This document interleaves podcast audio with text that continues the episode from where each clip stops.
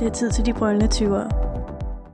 Hej, og velkommen til de brølende 20'ere. Jeg hedder Nicoline, og jeg er din vært igennem det her show. Og i de brølende 20'ere, der kommer vi til at snakke om, hvad det vil sige at være voksen, og hvordan vi oplever 20'erne i 2020'erne.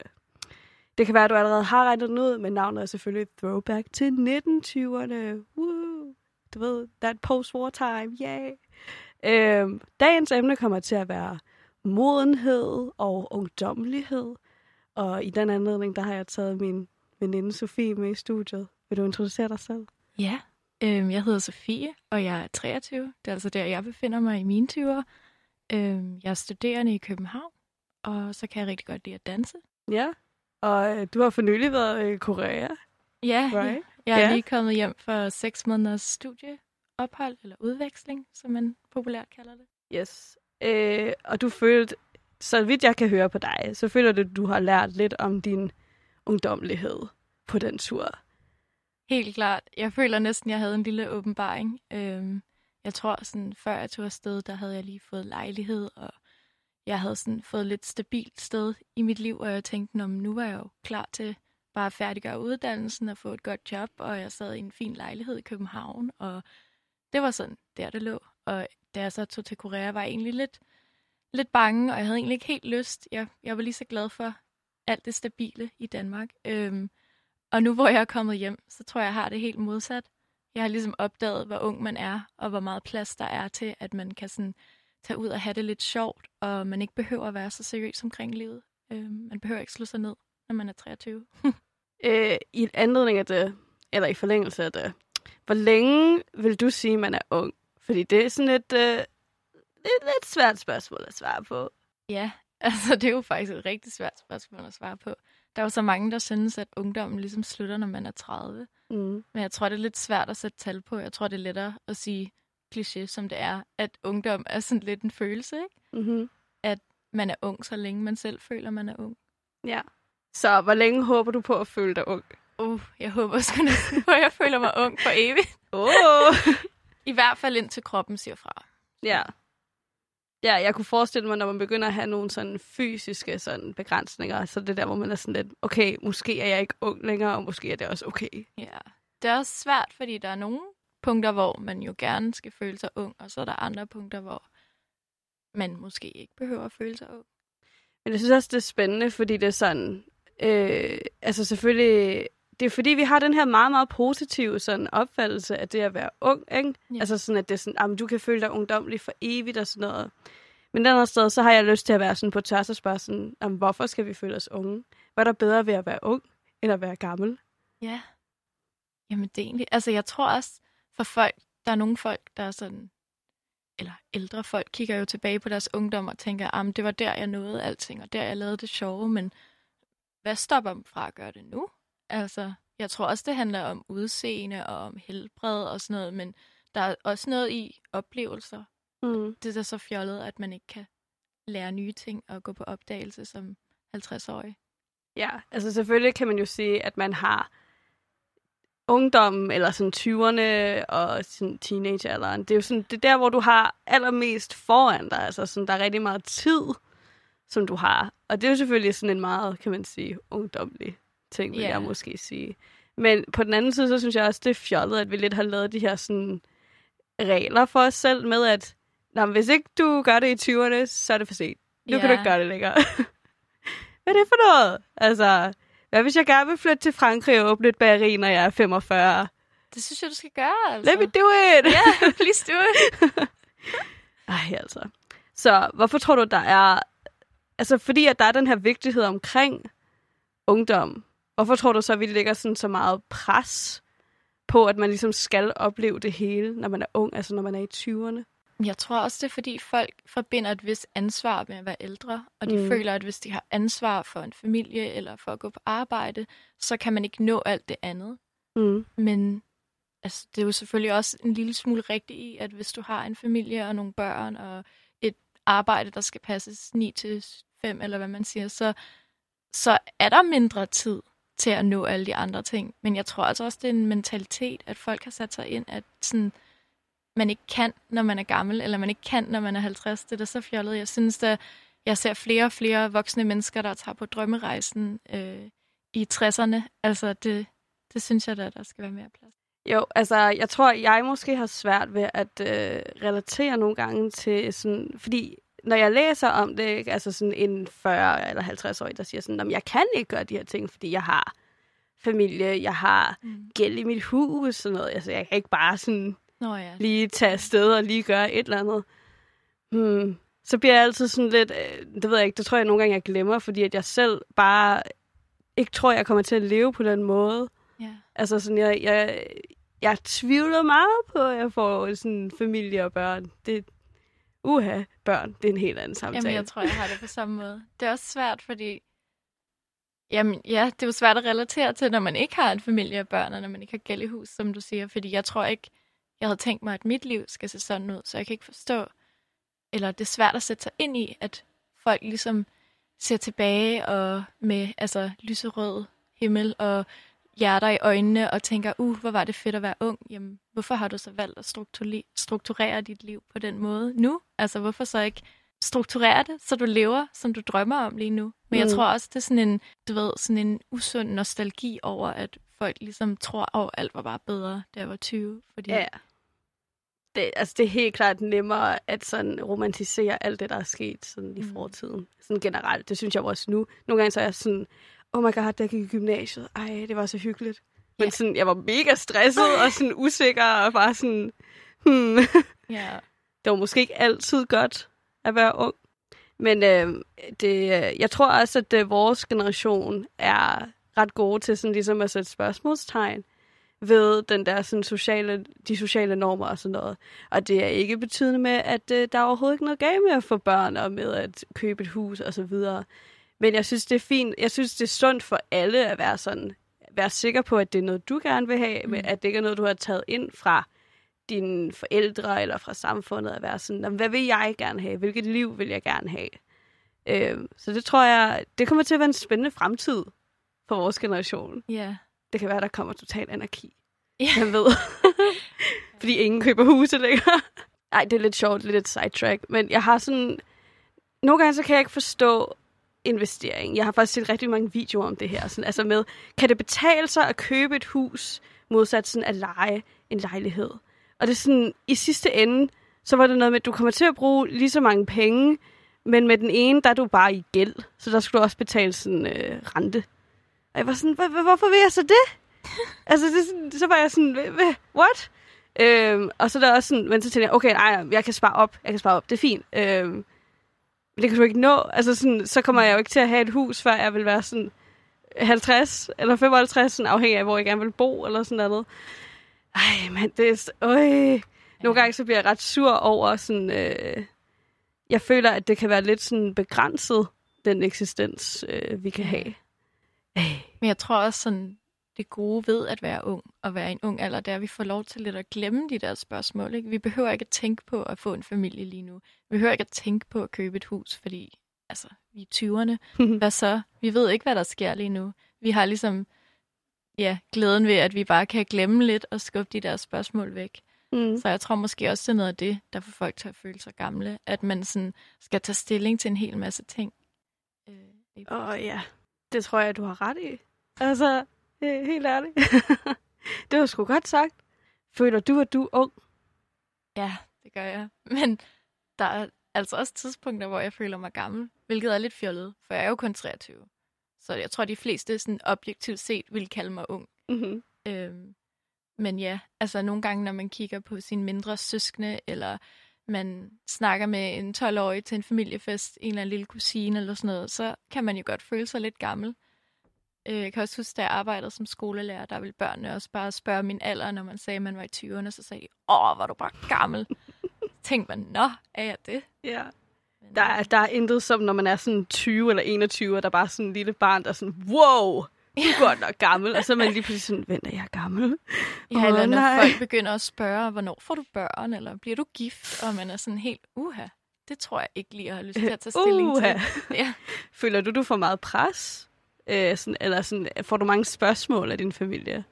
Nej, ikke det? længere. Altså, jeg tror, da jeg var lidt yngre, men der fik jeg ligesom banket det ind i min mors hoved, at jeg skulle i hvert fald ikke have børn.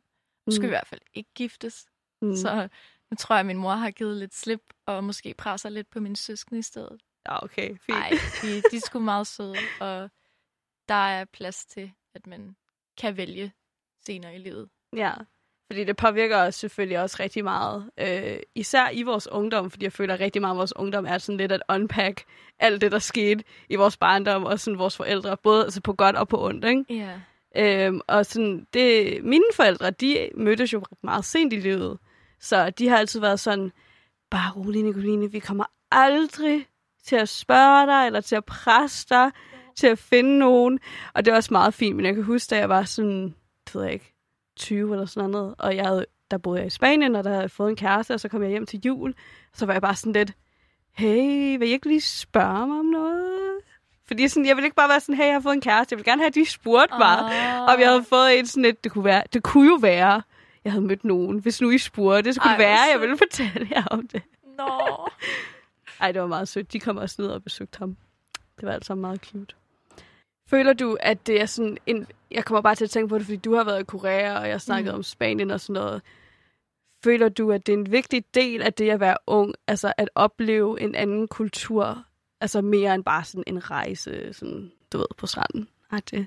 Altså, det er et rigtig godt spørgsmål, for jeg tror virkelig, det er sådan et personligt ting, men for mig føler jeg virkelig, at det har givet mig rigtig meget. Mm. Altså, jeg tror ikke, jeg ville have modnet. Jeg tror ikke, jeg ville have haft det på samme måde. Man føler sig så fri, når man ligesom prøver at tage til et andet land, og man føler sig også meget voksen og samtidig meget ung, fordi man, man er ung, fordi man ligesom har muligheden for bare at slippe tøjlerne og starte forfra et nyt sted.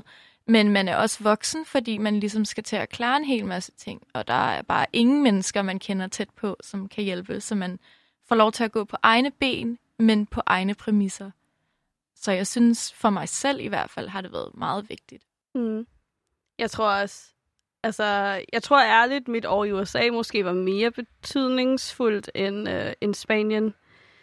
Også, men det er det, jeg har et meget kompliceret forhold til det, fordi det er sådan, du ved, USA som et land. Mm. Men det år betød bare så meget for mig. Altså sådan, man, man bliver hele tiden konfronteret med, hvem man er, og hvordan man opfører sig. Især fordi, altså, og det oplevede jeg også i Spanien, det der med, sådan, der er så mange sådan, kulturelle normer og sådan noget, som man bare sådan har indlært. Og så lige yeah. pludselig står man der og sådan, Nå, ven, gør I ikke det her? Uh, my bad. ja, jamen, men jeg har jo også lige haft et lille mild culture shock, da jeg kom hjem fra Korea, og mm-hmm. nu begynder jeg at stikke kortet i hænderne på ekspedienten, fordi sådan gør man jo dernede. Yeah. Og ja, der er så mange små ting. Men jeg synes egentlig, det er rigtig fint, at man ligesom lærer lidt om forskellige samfund, fordi man lærer både, hvor ens eget, altså lille Danmark, er rigtig god, men man lærer også måske, hvor lille Danmark ikke er så god. Mm-hmm. Altså, man får ligesom et indblik i både det land, man besøger, men også det land, man lever i. Så jeg tror egentlig, jeg vil måske konkludere fra, fra det her, at sådan, det er virkelig vigtigt at øh, undersøge og lære. Altså det er nærmest sådan, øh, ungdommen er nærmest bare sådan en læringsperiode, skal man se det som. Ja, jeg tror også, altså der er så mange, der siger, at man ligesom finder sig selv i teenageårene, men jeg synes altså først, at man begynder at lære sig selv at kende her i 20'erne. Mm. Og det er jo derfor, det er så vigtigt at tage ud og rejse også, for så lærer man sig selv på en helt anden måde. Ja. Altså. Personligt har jeg den holdning, at sådan, jeg føler, at man, man begynder rigtigt sådan virkelig at øh, kende sig selv meget bedre, når man flytter ud fra sin forældres hus. Øh, og det er jo lidt forskelligt, hvornår folk gør det, men det plejer at være omkring 20'erne. Mm. Ikke? Øh, fordi at du kan selvfølgelig godt det øh, reflektere og lære en masse om dig selv og sådan noget. Men øh, som jeg også nævnte før, det der med sådan, man lidt... Øh, man pakker lidt alting ud fra sin barndom og sådan noget, når man først er ude af den kontekst. Øh, og jeg tror, det er i den proces, man sådan rigtig begynder at lære sig selv at kende. Men også bare, man lærer, øh, hvordan man opfører sig, når man, når man ikke er ja. sammen med sine forældre, eller når man ikke bor sammen med dem. Og det synes jeg er mega fascinerende. Jeg fandt ud af, at jeg er organiseret renlig. What? Crazy! Ja. Jamen, det kan jeg faktisk godt lide. Jeg kan godt lide alle de punkter, du lige har. Fordi Ja, det var, det var noget helt andet at bo alene. Man går altid som teenager, når man er sur på mor og siger, Nå, men øh, når jeg flytter ud, så gør jeg det på den her måde. Så det er egentlig også, man lærer rigtig meget om sig selv, når man så rent faktisk flytter ud og mærker, hvordan man godt kan lide at gøre det. For nu lever man ikke under nogen andens tag. Nu er det ligesom ens egne regler, der gælder. Mm. Det er også bare sådan, nogle gange så bliver jeg måske også lidt konfronteret med sådan, at øhm, sådan, nogle gange så, så kigger jeg ud i vores køkken for eksempel, og jeg tænker, ej, der er mega meget opvask, oh my god, hvorfor vasker de ikke bare op? Og så går der sådan, så er jeg hjemme i sådan en uge, og så er jeg sådan, åh, jeg har ikke selv vasket op i en uge. Um, uh, anyways, um, det vælger vi lige at ignorere. Haha. altså sådan, jeg tror, at mens jeg boede hjemme, og det tror jeg mange relaterer til, det behøver ikke at være opvasken, det kan også være alle mulige andre ting, eller de her små ting, der sådan frustrerer en, sådan, hvorfor kan de ikke bare gøre det her? Men så når man selv begynder at have studie eller arbejde og sådan en fuldtids hverdag, så begynder det at være sådan, nå, er fordi det kræver mental energi, og det har jeg ikke noget af. Okay. Ja, jeg tror også, man ligesom lærer at give lidt credit til ens forældre, fordi mm. på nogle måder er der sgu mange ting, man skal. Altså, og, og det kan altså også være meget hårdt at tage opvasken, hvis man har haft en lang dag. Ja. Anyways, jeg tror, at øh, jeg fandt ud af, at jeg var lidt forkælet, no. da jeg tog til USA. Ja, jeg, yeah. jeg tror også, jeg fandt ud af, at mine forældre egentlig havde taget sig rigtig godt af mig. ja.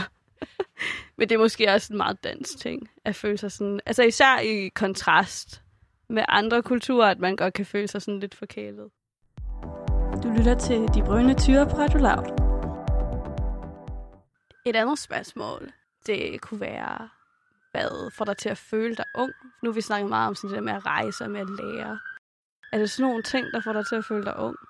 Ja, altså, men jeg føler mig selvfølgelig også ung, når jeg laver fejl, synes jeg. Fordi mm. så pludselig går man i panik, og man tænker, uh, jeg har brug for en voksen. Og så går det selvfølgelig op for en, at man også er voksen i 20'erne. Men mm-hmm. øh, nogle gange, når man står med alting i hænderne og ikke helt ved, hvor man skal placere dem, så føler man sig i hvert fald ung.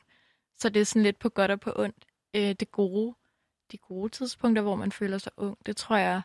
Ja, når jeg, altså, når jeg starter en ny hobby, jeg er jo nærmest lige begyndt at danse i Korea, og det, det gjorde jeg bare, fordi jeg tænkte, når jeg, altså, der er ikke noget ur, der tigger, jeg kan lige så godt prøve det nu. Øh, eller som du siger, når man bare lige tager en rejse og bor et halvt år i et andet land, så føler man sig helt klart også ung. Øh, I forhold til, hvad der, hvad der får en til at føle sig ung, altså for mig tror jeg også, det det der med, at øh, ja, at rejse, altså jeg har, jeg har lagt super meget identitet i at være hende der, der er ude at rejse. Nej. det, jeg har bare været, jeg har været mange forskellige steder hen, og det er også fint. Men ja, universet synes jeg, jeg skulle holde op med at flyve, så jeg fik lige flyangst. Åh. Oh. Så må Ej. du tage en togrejse. Ja, jeg tager toget til Korea. Det... Hvorfor ikke? skal lige igennem Nordkorea. Det bliver så fint. Det er intet problem. Nej. Øh, nej, men øh, jeg tror også, at det måske, øh, fordi vi netop har oplevet det der med at bo i et andet land. Fordi mm. jeg tror egentlig, man kan føle sig ung på mange måder. Yeah. Øh, men jeg synes måske, den dårligste måde, det er, når man er det i kontrast til en yeah. anden person. Yeah. Fordi det er sådan lidt, det er jo ikke en konkurrence med at sådan være mest ung. Altså sådan, alle, alle bliver ældre, det kan du ikke stoppe. Det er også, altså min mor går altid og siger sådan, om hvis jeg var ung, så ville jeg gå i det her. Og jeg tænker bare, jamen, hvis det klæder dig, og du ser godt ud, hvorfor, hvorfor så ikke gå i det? Altså, det, det, er det også at være ung, at kunne gå i, hvad end man vil? Altså, det, mm. det er mm. sådan, der er så mange spørgsmål, synes jeg nogle gange, jeg tænker, når nogen siger, ej, men hvis jeg var ung, eller når, hvis jeg ikke var så gammel, nå, jamen, det havde jeg aldrig tænkt var en ting, der var forbundet med ungdom. Altså sådan noget med at gå i noget bestemt høj, mm-hmm. eller mhm. sådan, ja. Ja, jeg synes især, jeg kan huske, da jeg var yngre, så så jeg sådan rigtig mange sådan, øh, i blade og sådan noget, og så ville jeg se sådan øh, artikler eller billeder af sådan damer, der var over 50 eller sådan noget. Og så blev de bare mega shamed, fordi det er sådan, hvorfor går hun i sådan noget tøj? Hun er ikke 20 længere. Og man var bare sådan lidt, nå okay, så man må kun gå i crop tops, når man er 20. Okay, no det. Øh, men det er, det er jeg her for at fortælle dig. Du kan gå i crop tops, for når du vil, okay? Ja, please, crop tops klæder alle. De er, altså, de er skønne. Ja, de er da gode også til vejret nu. Ja, og vi, ja. vi står og smelter lidt lige nu. Ja. øhm, jeg tror også, jeg har det på samme måde. Altså, jeg har også oplevet med mine forældre, at øh, det er det der med, at når man ikke selv har lyst til sådan at leve et øh, totalt standard traditionelt liv, så er man svært ved at sådan forstå, når der er en, der siger til en sådan... For, for eksempel, øh, min far, han havde snakket om sådan, at han kunne godt tænke sig at åbne en café, og så var jeg sådan, okay, jamen, hvorfor gør du så ikke det? Men jeg tror også, altså nu tror jeg, jeg har været lidt inspireret, fordi min mor for eksempel, hun har tre uddannelser. Mm. Altså hun som, jeg ved ikke, 40-årig, omkring 40-årig, der sagde hun, nu vil jeg være sygeplejerske. Og så mm. gik hun ind og tog en sygeplejerskeuddannelse og arbejder som det nu. Altså så der er sådan, der tror jeg også, at jeg har været lidt heldig, at jeg har haft en lidt spontan mor, eller sådan lidt, mm-hmm. lidt mere sådan inspiration, fordi det er måske ikke noget, jeg forbinder med ungdom. Jeg tror også, jeg er blevet lidt mere rolig i, om jeg nu har valgt rigtigt, fordi det ved jeg sgu egentlig ikke, om jeg har. Det tror jeg aldrig, man ved, før man ligesom har siddet i arbejdsmarkedet. Og hvad så, hvis man ikke har? Jamen, så må du vælge noget andet. Altså, mm-hmm. det, det, ja. Men det er selvfølgelig noget med økonomi og noget andet ansvar, når man er lidt ældre, fordi jeg kan jo, det gør jo ikke noget, hvis jeg bruger min månedsløn på at shoppe, fordi der er ikke så meget, jeg ligesom har at betale andet end min husleje og min mad og sådan. Jeg tror, jeg tror, det har forfulgt os rigtig meget, det der med uddannelse og med at være bagud og med ja. at vælge det rigtige. Altså, jeg skal jo til at starte min tredje uddannelse. Ja. Øh, altså, jeg blev ikke færdig med de andre. Øh, fordi jeg netop hele tiden sad og tænkte sådan, det er forkert, det, det er det forkerte, jeg vælger nu. Og der er bare så meget pres, fordi hvis jeg vælger det forkerte, så kan jeg aldrig nogensinde lave noget andet end det her. Altså, det er sådan nogle tanker, man har inde i yeah. hovedet, som jo bare overhovedet ikke passer. Altså, og det er også, især med en bachelorgrad, der er det jo meget bredt, yeah. det man lærer. Altså, der er rigtig mange ting, du kan gå ind for, sådan inden for alle forskellige fag, sådan set dengang vi startede på uddannelse, der var der jo også uddannelsesloft, kan mm-hmm. man mhm. sige. Så der var lidt et pres på, at man skulle vælge rigtigt. Fordi mm-hmm. hvis du først færdiggjorde noget, så ville du ikke bare lige kunne vælge om. Mm-hmm. Men øh, nu er det jo en anden historie, så nu er der ligesom plads til, at man kan vælge en ekstra, hvis man færdiggør noget, man ikke var så glad for alligevel. Ja. Jeg tror også, jeg har lært, at, at jeg har ligesom fundet ud af, at den eneste grund til, at du vil skulle gå på uni lige efter gymnasiet og sådan noget, det er jo det er jo for arbejdsmarkedets skyld. Det er jo ikke for folks skyld. Det er jo ikke for din skyld. Altså, du lærer jo ikke nødvendigvis bedre. Men det er så underligt, der er det der pres, for jeg har helt klart følt det. Jeg gik jo, jeg startede jo med at gå direkte fra gymnasiet til universitetet, og det gjorde mig altså ikke godt. Altså, der endte jeg jo med overhovedet ikke at kunne færdiggøre den, og droppede ud og startede på noget helt andet. Og jeg tror, hvis jeg havde ventet et par år, så kunne det godt være, at jeg var blevet dyrlæge. Altså, hvem ved? Mm. Jeg tror, at folk bliver ligesom presset igennem, ikke lige så slemt længere, men helt klart dengang vi skulle igennem uddannelsessystemet, der var det der kæmpe pres på, at nu skulle man bare skynde sig, og nu skulle man bare vælge rigtigt, og så skulle man bare blive færdig, og så skulle man arbejde. Ja.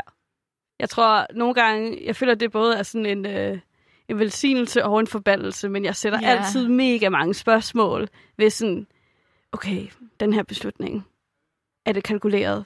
Tænker jeg på fremtiden? What's going on? Ej, det, ikke? Fordi på, no, på sin vis er det jo sådan set fint nok mm. at være sådan lidt, når jeg er overhovedet ikke interesseret i det her, så burde jeg lade være med at lave det. Men man kan, også, man kan jo tænke sig ud af alting, så jeg tror yeah. lidt, det er sådan en, det kan godt være lidt en forbandelse nogle gange. Men jeg tror lidt, jeg har det på samme måde med, at hvis jeg skal være helt ærlig, så tror jeg egentlig ikke, jeg passer specielt godt ind i, øh, i sådan universitetsverden. Altså, jeg kan sagtens gøre det, ikke for at toot my own horn, men sådan, altså, jeg er klog nok. Sådan, altså, det er ikke så meget det. Men sådan, den struktur, der er, og sådan, det der med at skulle sådan, læse en ting i tre år, og sådan noget, det ved jeg ikke, det, det ah. Jeg har brug for mere sådan variation, jeg har brug for mere sådan leben, og jeg er også meget sådan kreativ og sådan noget. Med det sagt, glæder mig til jura. Woo! Woo! Ej, det gør jeg faktisk. Men øhm, det var bare for at sige, at jeg tror, jeg havde det på samme måde, fordi at jeg var færdig med mine to sabbatår. Og så var det jo bare sådan, nu kan jeg ikke vente længere. Altså, du skal starte mm. nu. Du, du kan ikke øh, udsætte det længere. Så man sådan, øh, øh, i 20. Øh. og det var også fint nok. Altså, sådan, jeg lærte der også en hel masse, mens jeg var derude. Altså, ikke bare om IT, men også om mig selv, ikke? Altså, helt klart. Og øh, det er det, jeg har sådan lidt, måske lidt kliché, men jeg føler lidt, at uh, ting sker af en grund, eller sådan, altså at mm. der altid kan være, der er altid en eller anden form for lesson i det, man gør, eller det kan man i hvert fald sådan uh, tilegne, hvis man ikke synes, der er en lesson, så kan man sige, at jeg synes, at jeg har lært det her. Da jeg droppede ud af ITU, så var jeg jo meget spooked og freaked. Så jeg startede direkte på KEA. Og hvis ikke jeg havde startet mm. på KEA, så havde jeg aldrig mødt nogen af mine venner, som yeah. jeg har lige nu. Så jeg var sådan, jeg er så ligeglad med, at jeg sådan spildte al den tid, fordi I met my friends. Ja, nej, men jeg forstår godt, hvad du mener. Jeg synes også, jeg lærte rigtig meget af at gå på et studie, og så fejle fuldstændig. Altså mm. sådan, ja, det er bare nogle life lessons på en eller anden måde, selvom det lyder lidt kliché, sådan, åh oh, ja, I grew from my mistakes, eller Mhm. mm-hmm. whatever. Men det giver bare noget. Og jeg tror også, der er et eller andet i at så starte på et studie bagefter, for så er det pludselig meget lettere. Ja. Altså, nu har du været igennem det værste. Nu har du fået det der kæmpe chok med, åh oh, nej, er det det her uni er? Og så starter du igen, og så tænker du, nu er jeg klar. Mm-hmm. Men, Ja, jeg, tror, det er, det er en god uh, idé at gå ind i det med sådan lidt et relaxed mind. ja. Sådan, jeg er bare her for at lære, jeg er lidt nysgerrig, lad os prøve at få nogle venner. Men altså, sådan, man skal selvfølgelig ikke være rigtig ked af det. Så skal man droppe ud. ja. Hvis du sådan sidder og bare sådan hader hver eneste time, du har, og ikke gider at komme, selvom du læser medicin eller whatever, du tænker, Nå, men fremtiden bliver så god. Ja, men det er ikke det værd. Nej, det var også det, jeg fandt ud af. Men jeg tror også bare, at man er nødt til at sige, der findes ikke det rigtige studie. Det tror jeg simpelthen ikke på. Jeg tror ikke på, at hver menneske har bare det studie, som lige fylder hjertet ud. Altså, det tror jeg ikke på. Du mm. kan ikke finde det, hvor du bare tænker, at alting er perfekt, og alting er fantastisk. Det er, også, det er sådan en ting, der også har irriteret mig rigtig meget. Sådan, faktisk er jeg igennem hele min ungdom, det der med sådan, Nå, du skal finde din, din passion. Sådan, hvad er det, Ja. du virkelig brænder for at lave? Og jeg sidder stadig til denne dag og bare sådan, øh, Jamen, jeg ved det heller ikke. Jeg ved det ikke. Jeg tror aldrig, jeg kommer til at vide det. nej. Og det gør heller ikke noget. Altså, så længe man kan finde noget, der gør en nogenlunde glad. Ja, Altså, fordi jeg tror, at det er meget mere normalt, end, øh, end vi snakker om øh, generelt i samfundet. Altså at have mega mange forskellige interesser. Ja. Og det, er jo, det behøver ikke at være sådan, at det er jo ikke fordi, jeg vågner om morgenen og bare tænker, yes, jeg skal lave radio, eller jeg skal læse jura. Altså sådan, og det er også okay. Jeg kan stadig godt lide de ting. Jeg har det stadig okay med at lære om de ting. Ikke? Altså sådan, og de ting gør mig glade. Men sådan, jeg tror bare, at det er lidt Ja, eller okay, der findes måske sådan nogle mennesker, men jeg føler, det er lidt en myte med sådan folk, der Ja. bare er drevet af en passion sådan fuldt igennem. Ja. Jeg tror også, altså sådan, det, der virkelig afskræmte mig for dyrlægestudiet, var, at der var jo en del af de her folk, der virkelig var drevet af det. Og der fandt jeg også ud af, at det godt, hvad jeg sagde som fireårig, jeg vil gerne være dyrlæge. Jeg vidste jo heller ikke, hvad det var. Altså, så da jeg så startede studiet, og jeg også mødte de her mennesker, som bare drømte om det, der kunne jeg jo godt mærke, at det var jo ikke mig. Så gider jeg da ikke at sidde igennem lort i syv år, fordi at jeg måske en dag kunne blive dyrlæge, hvis det så var... Altså, for det var jo ikke et særligt fedt studie. I hvert fald ikke for mig. Men jeg tror, jeg synes også, det er spændende, fordi at, øh, det kan være, at du har det på samme måde, men i gymnasiet, eller det tror jeg ikke, fordi du var jo så den person med en plan, men som en person, der ikke havde en plan, da jeg var i gymnasiet, og ikke havde den der sådan ting øh, igennem folkeskolen eller noget, der sådan hævde mig igennem systemet, så tror jeg altid, at jeg var sådan, åh, oh, det må være mega fedt at vide, hvad man gerne vil. Altså sådan, Ja. øh, at vide, at man vil gerne læse arkeologi, eller hvad man nu gerne vil læse. Øh, men jeg tror, jeg har lært mere og mere, at det, sådan, at det også er en helt vildt stor styrke at kunne tilpasse sig og være sådan fleksibel. Fordi det, der ofte sker, synes jeg, jeg har set med dem, der har sådan en livsplan, det er, hvis der så er noget, der går galt, så rammer det bare virkelig, virkelig hårdt. Jamen præcis. Altså, det var jo det, der skete for mig, og så var jeg jo pludselig sådan, nå, jamen, det har været min plan, siden jeg var fire år gammel, og nu vil jeg pludselig ikke det. Så ved jeg da slet ikke, hvad jeg vil. Men jeg tror også, du har ret i, at man skal virkelig bare... Altså, der er bare ikke et svar nødvendigvis, og det må man bare acceptere, at så må man finde noget andet, der gør en glad, som man egentlig synes er ret fint. Mm.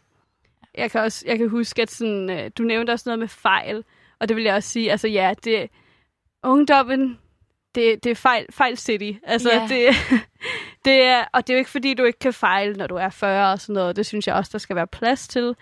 Men det er, sådan, det er lige nu, hvor du virkelig får testet al din viden og din Ja. adfærd.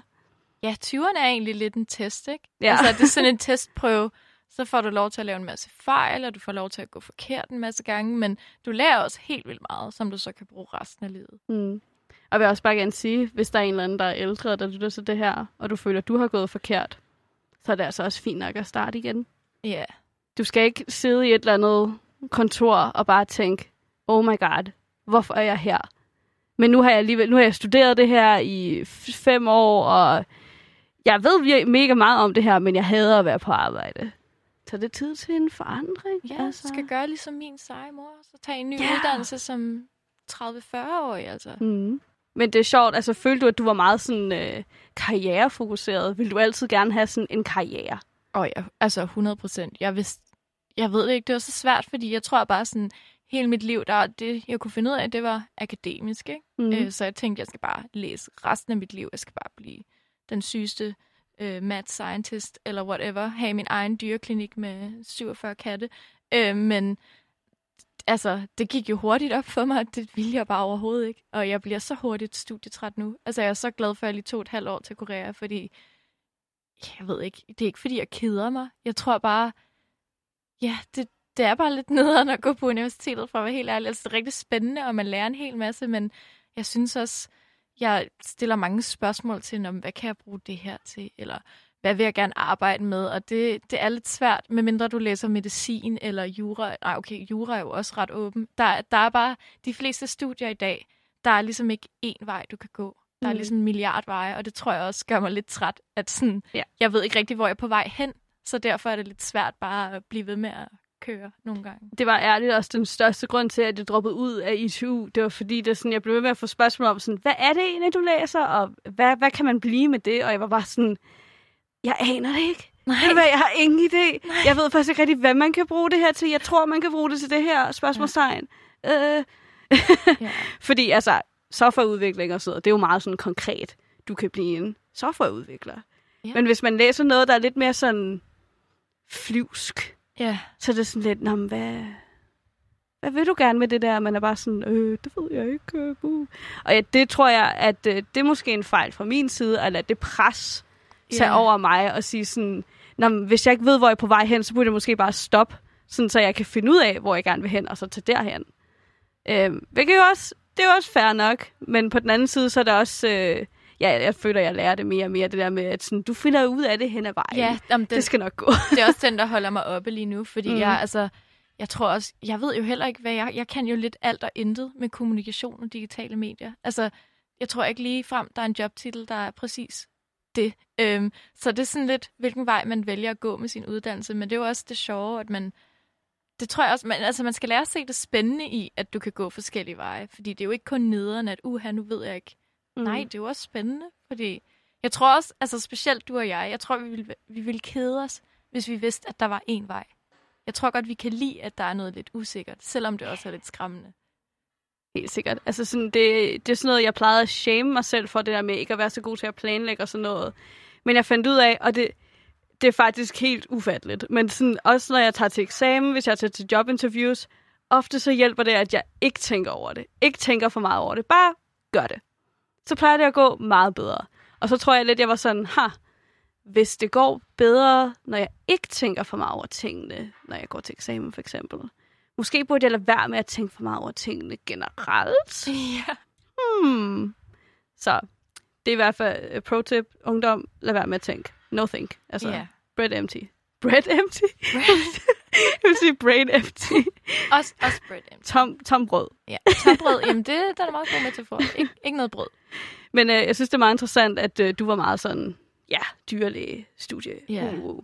Uh, fordi at jeg føler vi, lidt, vi lever lidt i sådan en paradoks, hvor det er sådan nu, hvor vi begynder sådan at bevæge os lidt i sådan midten af 20'erne, så vi er meget sådan, øh, er jeg stadig ung? Please, nogen bekræfter, at jeg stadig er ung. Jeg Ja. begynder at føle mig gammel nu. Men når man var sådan teenager og i gymnasiet, måske også lidt mere tidligere, der ville man jo gerne være moden. Ja. Man ville gerne være voksen. Men, men jeg synes også, at det der med at være ældre dengang, det betød jo også mere frihed på en eller anden Mm. måde. Ikke? Øh, Det betød måske også lidt mere sikkerhed, hvilket jeg måske ikke føler, der er super meget af. Men det er jo også godt, fordi Ja. så har vi mere frihed.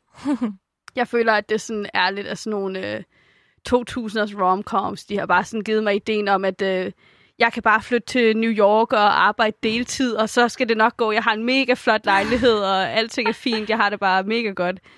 Og så finder man ud af, at, sådan, at man skal arbejde mega meget i sit liv. Ja. Ej, Det skal man. det er fandme lidt øv. Det er også, det vil jeg sige, det er selvfølgelig en pro, ved at øh, jeg åbenbart ikke kunne finde ud af at finde en uddannelse. Det er, at øh, nu kan jeg vente lidt med rigtig at komme ud på arbejdsmarkedet. Ja, jamen det, det tror jeg også, det er den, jeg hænger i nu. Yeah. Det er jo egentlig meget dejligt at være studerende, for så der er så mange spørgsmål, man også skal skubbe til side. Mm. Du lytter til De Brønde Tyre på Radio Loud. Men øh, altså det der med at være moden, du, øh, du snakkede lige om det lige før. Fordi det er jo, ja, det er lidt et paradoks på en eller anden måde, men jeg tror også, at du har ret i, at det handler meget om den frihed, man forbinder med øh, at blive ældre og sådan noget. Men så også fordi, at jeg tror, at når man er teenager eller sådan barn, så føler man, at det er, det er bedre at være voksen. Mm. Altså, det er bedre at være sådan ansvarlig og tænke igennem og være sådan hårdt arbejdende og sådan noget. Øh, og jeg tror, at det er meget sådan øh, bevidst sådan fra skoling og sådan noget, at, øh, at lære os de her sådan lidt mere kedelige værdier, det er dem, vi skal blive, når vi er voksne. Fordi at det er, det er på den måde, så får du jo nogle sådan meget standardfunktionelle medlemmer af samfundet, sådan hvis du er hårdt arbejdende og ansvar, ansvarsfuld og så videre. Ikke? Altså, ja. Jeg tror, det handler meget om det. Så sæt spørgsmålstegn ved det. Ja, men jeg tror også, det er sådan lidt underligt, men jeg synes egentlig, det der med at være moden, det handler også om at vide, hvad man ikke ved. Altså sådan, det handler lidt om at være opmærksom på, der er faktisk en hel masse ting, jeg ikke ved, og det er okay med, og det finder jeg ud af hen ad vejen. Altså sådan, jeg synes, når man er ung, så tænker man virkelig bare sådan, voksne, de ved alting. Mm-hmm. Det gør de jo bare overhovedet ikke. altså jo ældre jeg bliver, jo mere tænker jeg, om, hvornår ved jeg ting? Altså hvornår lærer, og det handler jo om, at man sådan lærer det hen ad vejen, men at være moden, det er jo sådan lidt din tilgang til, hvordan du hand, like, hvad hedder det? Håndterer. Håndterer alle de her ting, ja. der du støder på, ikke? Mm. Jeg synes også, at det er sådan en sjov diskussion generelt, det der med sådan, øh, hvornår er man voksen? Fordi at min konklusion i mit hoved er bare lidt sådan, at det er lidt et sådan made-up concept. 100 procent. Og så også, jeg har så mange spørgsmål. Det er bare sådan, altså, jeg føler bare, at vi bliver født ind i verden, og så får vi at vide, øh, okay, når du er 18, så har du alle de her rettigheder, men du, sådan, du er ikke rigtig voksen, men sådan, du bliver lidt voksen lidt senere. Jeg er bare sådan, wow, wow, wow vent, hvorfor? Hvorfor? Øh, hvor, hvor? hvorfor har vi de her regler? Hvornår begynder man at identificere sig med begrebet voksen? Ja. Hvornår, tænker, hvornår må man, vågner man op og tænker, jeg er voksen? Altså fordi, ja. selvfølgelig er vi voksne i en eller anden forstand. Vi har en masse rettigheder. Vi kan stemme, vi kan køre bil, vi kan mm. købe alkohol, alt muligt. Ikke? Men sådan, er, er det det, det betyder at være voksen? Det ved jeg da ikke. Det er også, jeg forstår stadig ikke sådan dag. Jeg har spurgt et par mennesker om det. Hvorfor er grænsen 18? Nå, men helt seriøst, hvorfor er den ikke 20? Hvorfor er den, hvorfor er den stadig i teenageårene? med at være voksen. Ja. Altså sådan, øh, og jeg mener ikke sådan rettighedsmæssigt, fordi jeg synes helt sikkert, at du skal kunne stemme og sådan noget, øh, når du er 18. Men sådan, men man er sgu da ikke sådan helt... Jeg, tror, jeg har ikke mødt en 18-årig, hvor jeg tænkte, åh, du er godt nok voksen. Nej. Men jeg, jeg, det, det er også fjollet, fordi jeg tror, der er mange 18-årige, der selv tænker, åh, jeg er bare super voksen. Men lige så snart man rammer i 20'erne, så begynder man at tænke, så begynder man at reflektere over det. Mm. Og det her, man rent faktisk sætter spørgsmålstegn ved det der med at være voksen, tror jeg når, når altså, begynder så småt ikke at føle sig ung, men vi er jo unge. Altså, mm-hmm. det er mere bare det der med, at sådan, ja, jeg ved det ikke. Jeg ved ikke, om det er fordi, at de har sat grænsen ved 18, at der er så mange 18-årige, der tænker, jeg er bare super voksen. Eller om det er noget, som bare naturligt kommer, når man bliver 18, mm. så føler man sig voksen, og så rammer man 20'erne, og så føler man sig ikke voksen længere. det er sådan lidt, op, oh, voksen, og så bliver det taget fra dig. Sådan, nej, okay, det, det var jo god sådan to år. Okay. Men det er også fjollet, fordi som 18-årig har man altså ikke særlig meget ansvar. Der er ikke super mange sådan ting, man skal holde styr på, eller du ved, de det er de færreste, der flytter ud som 18 og har deres egen lejlighed, eller har familie, eller jeg ved hvad. Altså, ja. Jeg vil ærligt sige, det er, det er oprigtigt, det her. Jeg tror, at man føler sig voksen, når man forstår skat. Når man forstår skat? ja. Fordi jeg har stadig ikke rigtig mødt en voksen, der sådan helt præcis kan fortælle mig, at de forstår skat. Der er altid et eller andet, hvor de sådan, ah, øh, jeg håber lidt på det bedste nogle gange. Altså. Jamen, jeg synes, jeg forstod det så godt på et tidspunkt, og pludselig skulle jeg betale 7.000 i skat, og så tænkte jeg, nå, jamen, så har jeg jo i hvert fald ikke forstået det. Ja, altså honestly, jeg føler altid, det er sådan lidt et wildcard. Fordi jeg var vant til, at jeg altid fik penge tilbage i skat, og så var det sådan for et par år siden, ja, så skulle jeg sådan, så skulle betale 5.000, og så var jeg sådan, øh, hvad? Sådan, jeg var sådan lidt, min økonomi har ikke ændret sig, jeg er mega forvirret, hvorfor, yeah. hvad sker der? Øh, og jeg føler bare, at der var ingen, der kunne forklare mig, hvorfor. Så jeg var sådan, øh, nå, okay. Jamen, det er også så fjollet, det der, når man kører på SU, og så skal man betale skat af den. Jeg tænker, men, kunne I ikke have trukket den på forhånd? Eller sådan, jeg ved ikke, kunne I ikke have givet et beløb, hvor man ikke behøver at tale skat? Det er sådan lidt fjollet, at man får penge af staten, som man så giver tilbage, og så, hov, nu har du betalt for meget, så får du endnu mere. Altså, det er Ja. så forvirrende. Jeg forstår det overhovedet ikke. Det er også, jeg tror, det er det, er det der nok står allermest i vejen for mig og sådan øh, min virksomhed. Fordi jeg har en virksomhed, der er ikke så meget gang i den. Der er faktisk overhovedet ikke gang i den. Jeg har et navn. Jeg har købt et virksomhedsnavn og en erhvervskonto, og det er det. Øh, men det er rigtig meget det der med, sådan, jeg skal sådan moms, øh, indberette moms og alle mulige sådan skatteting, og jeg sådan, det ved jeg ikke, hvordan man gør det her. Og det kan være, at du tænker, du skal have fat i en revisor. Men så er jeg bare sådan lidt, okay, øhm, hvem har råd til det? Jeg, sådan, Ja. jeg på et tidspunkt så prøvede jeg at se, hvad en revisor kostede. Og det var et eller andet med, at de kunne tage sådan 1000 kroner i timen, eller sådan noget. Og jeg var bare sådan, hvad? Det har jeg sgu da ikke råd til. Jeg tjener ikke engang 1000 kroner. What? Ja, så øhm, hvis der er nogen, der har nogle pro-tips til mig, så tager jeg Ja. glædeligt imod dem. En eller anden, der har sådan en uh, how-to-skat. Send Ja, det til mig. Send altså, det til mig. Men øh, jamen, jeg kom bare lige til at tænke på, at jeg, jeg tror, der er mange, der føler sig voksne, når de får børn. Ja, Fordi så har man jo ligesom et barn, man skal tage sig af. Det tror jeg i hvert fald. Men nu ved jeg ikke, jeg har jo ikke børn. Jeg kan ikke sige Nej, så meget. det, det er jeg heller ikke. Men jeg tror, det er meget rigtigt, fordi at så bliver man lige pludselig sådan så bliver man sat den i rollen voksne. ja. som voksen. Ja. Altså, man er, man er den voksen, der har ansvar for barnet. Jamen, jeg tror også, altså sådan, der hvor jeg føler mig mest voksen, det er jo også, når man er i en situation, hvor alle andre er yngre, ikke? Mm. Altså, i hvert fald, hvis de er markant yngre. Ja, når man er sammen med en teenager. Og sådan, jeg føler altid, at jeg sådan lidt, okay, hvad, hvad skal moralen være i dag? Ja. Jeg burde lære dem et eller andet om, hvordan det er Ej, i den rigtige verden. Eller Ej men no, nogle gange føler jeg mig altså også, nu, nu kommer jeg lige tilbage til at føle sig ung og gammel. Altså, min lillebror, han er seks år yngre, ikke? Mm. Og nogle gange så siger han noget, og jeg forstår det simpelthen ikke. Altså, jeg tænker, er jeg virkelig blevet så gammel, at jeg begynder ikke at forstå, hvad han siger? Ja. Fordi han snakker altså et helt andet sprog nogle gange. Er det sådan noget rigtig internetslang og sådan Jamen, noget? Det er ikke engang internet, det er bare sådan noget lokalt øh, ungdomsslang, der er i Hvidovre lige nu, åbenbart. Wow. Altså, og mine forældre forstår det heller ikke, og jeg har jo altid grint af sådan, ej far, ved du ikke, hvad det betyder? og nu står jeg selv og sådan, hvad i alverden prøver han at sige? Altså, Ungdomsslang i Hvidovre. jamen det ved Det jeg ikke, om du ved, lokalt. hvad læg en git betyder, men øh, det kan jeg jo selv få lov til at gætte. Øh, jeg har... Nej, det, det tror jeg ikke Nej. jeg har noget bud på, hvis jeg skal være helt ærlig. Øh, okay, så nu snakker vi meget om ungdom, og hvad det vil sige at være ung, og blablabla. Men så vil jeg spørge om, synes du, man kan spille sine 20'ere?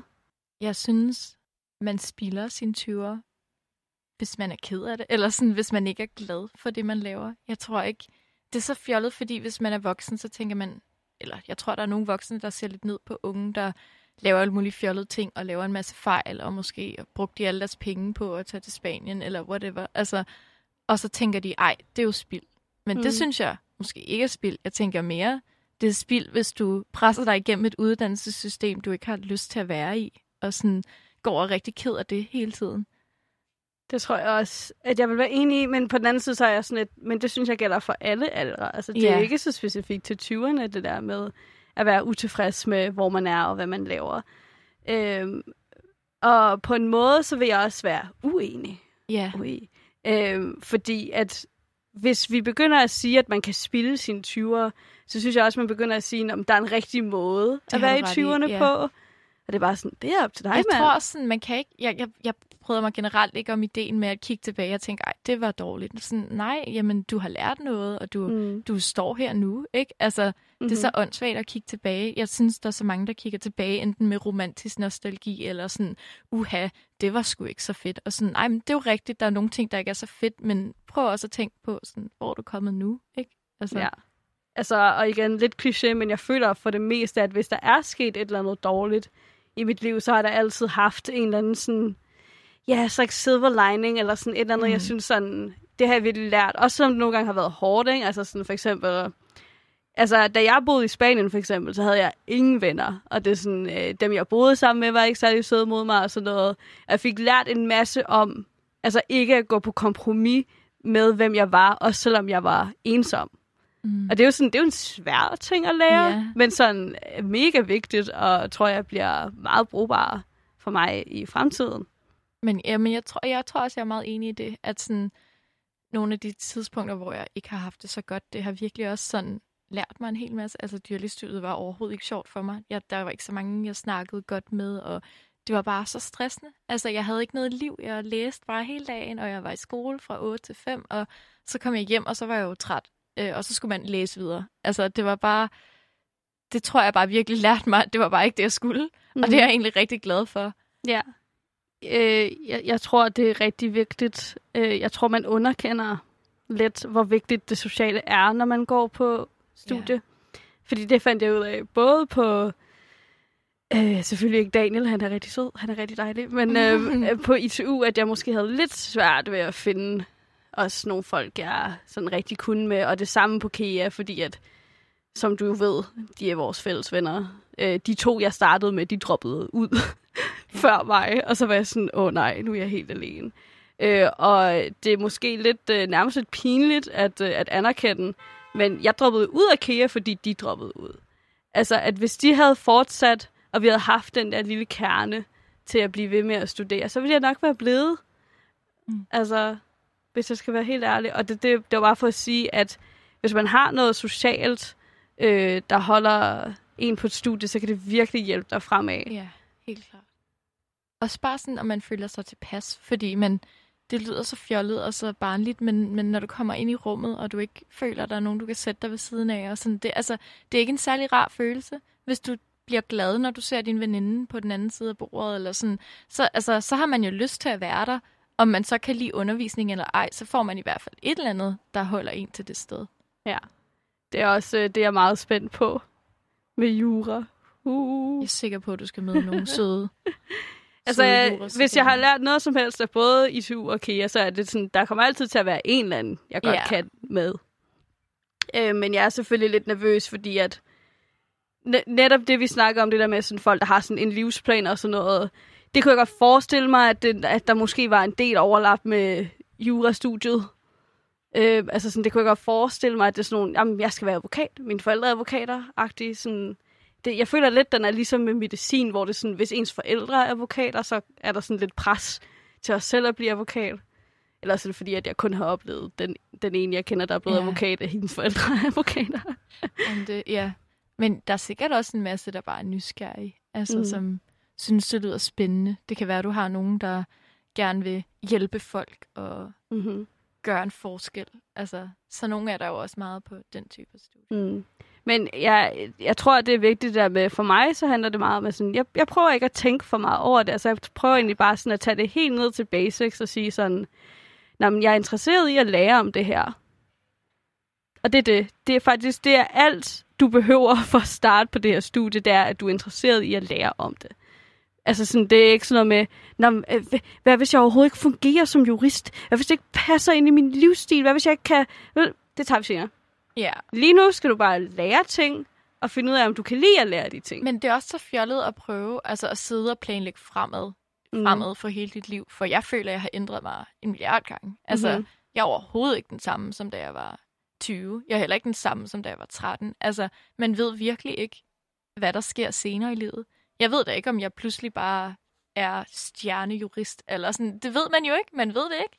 Man ved ikke, hvad man pludselig ændrer sig og kan lide senere i livet. Man ved selvfølgelig godt sine kerneværdier og hvad man nogenlunde fungerer, men man ved det ikke. Nej. Bare tage det stille og roligt. Og det er også det, altså, hvor jeg sådan, øh, fordi at, øh, jeg tror, at øh, lige da jeg skulle til at vælge studie igen, så blev jeg sådan lidt bekymret for alt det der med sådan, om jeg har, jeg har droppet ud før, hvad hvis jeg nu dropper ud igen, hvad hvis det her heller ikke er rigtigt? Yeah. Og nu er jeg bare sådan, jeg er ikke bange længere. Hvis jeg dropper ud igen, så dropper jeg ud igen. altså, hvis det, ikke, hvis det ikke føles rigtigt, så øh, vælger jeg at sige, jeg stoler simpelthen på min intuition. Øh, og det er okay. Yeah. Øh, hvis jeg har... Hvis, øh, jeg føler, jeg har sagt det her en del gange, men øh, hvis jeg har lært noget af øh, min ungdom og min 20'er, så er det sådan... du, jeg finder sgu altid ud af det. Yeah. Det er sådan, hvis jeg mangler bolig, jeg finder ud af det. Hvis jeg mangler arbejde, jeg finder ud af det. Jeg finder et eller andet. Sådan, jeg, det, det plejer egentlig at, sådan, at gå okay. Jamen, det, jeg tror også, jeg er blevet bedre til at se det på den måde, fordi jeg, jeg var så god til at gå i panik over alting. Men jeg, sådan, jeg er jo stadig. Altså, det går jo egentlig okay ja. nu, ikke? Vel? Vi, vi har da et sted at bo, og en uddannelse, og nogle gode venner og sådan, så må ikke. Men øh, yeah. jamen, jeg sad også og kiggede på en biotech-uddannelse her den anden dag. Jeg ved ikke, det, jeg tror bare, at det handler om, ja, sådan som jeg føler mig ung, det er jo også at være nysgerrig på alting, ikke? Mm-hmm. Ja, ja. Det var så, ja. Ej, det er, det er en villig, det er en styrke at være interesseret i rigtig mange ting.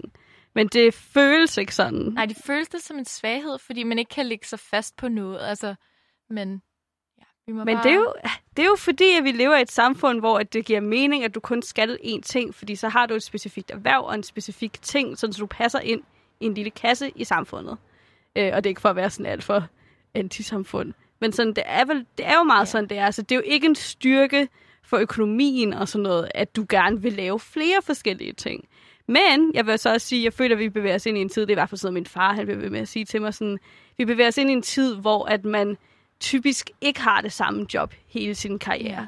Altså, hvor man skifter lidt rundt. Øh, og det kan, det, min, i hvert fald ifølge min far, han var sådan, det kan du lige så godt vente til nu. Altså sådan, at man kommer til at flytte lidt rundt, og sådan, man kommer ikke til at have den samme stilling, fordi at vi også lever i sådan en teknologisk alder, hvor mange ting bliver sådan omstillet, og sådan, mm. nogle ting kan man ikke gøre længere, og så kommer der nye jobs og sådan noget. Så ja, man, øh, man får en flexi-karriere. Ej, men det, jo, det kan jeg jo det. godt lide at høre. Ja, ja. Det synes jeg da er dejligt. Jamen, det glæder jeg mig også til. Ja. Alle de forskellige ting, jeg skal ud og lave. Jeg tror, jeg tror virkelig, jeg ville kede mig, hvis jeg skulle sidde i det samme job i 50 år. Altså, Jeg, jeg, sige, jeg ville ikke kunne det.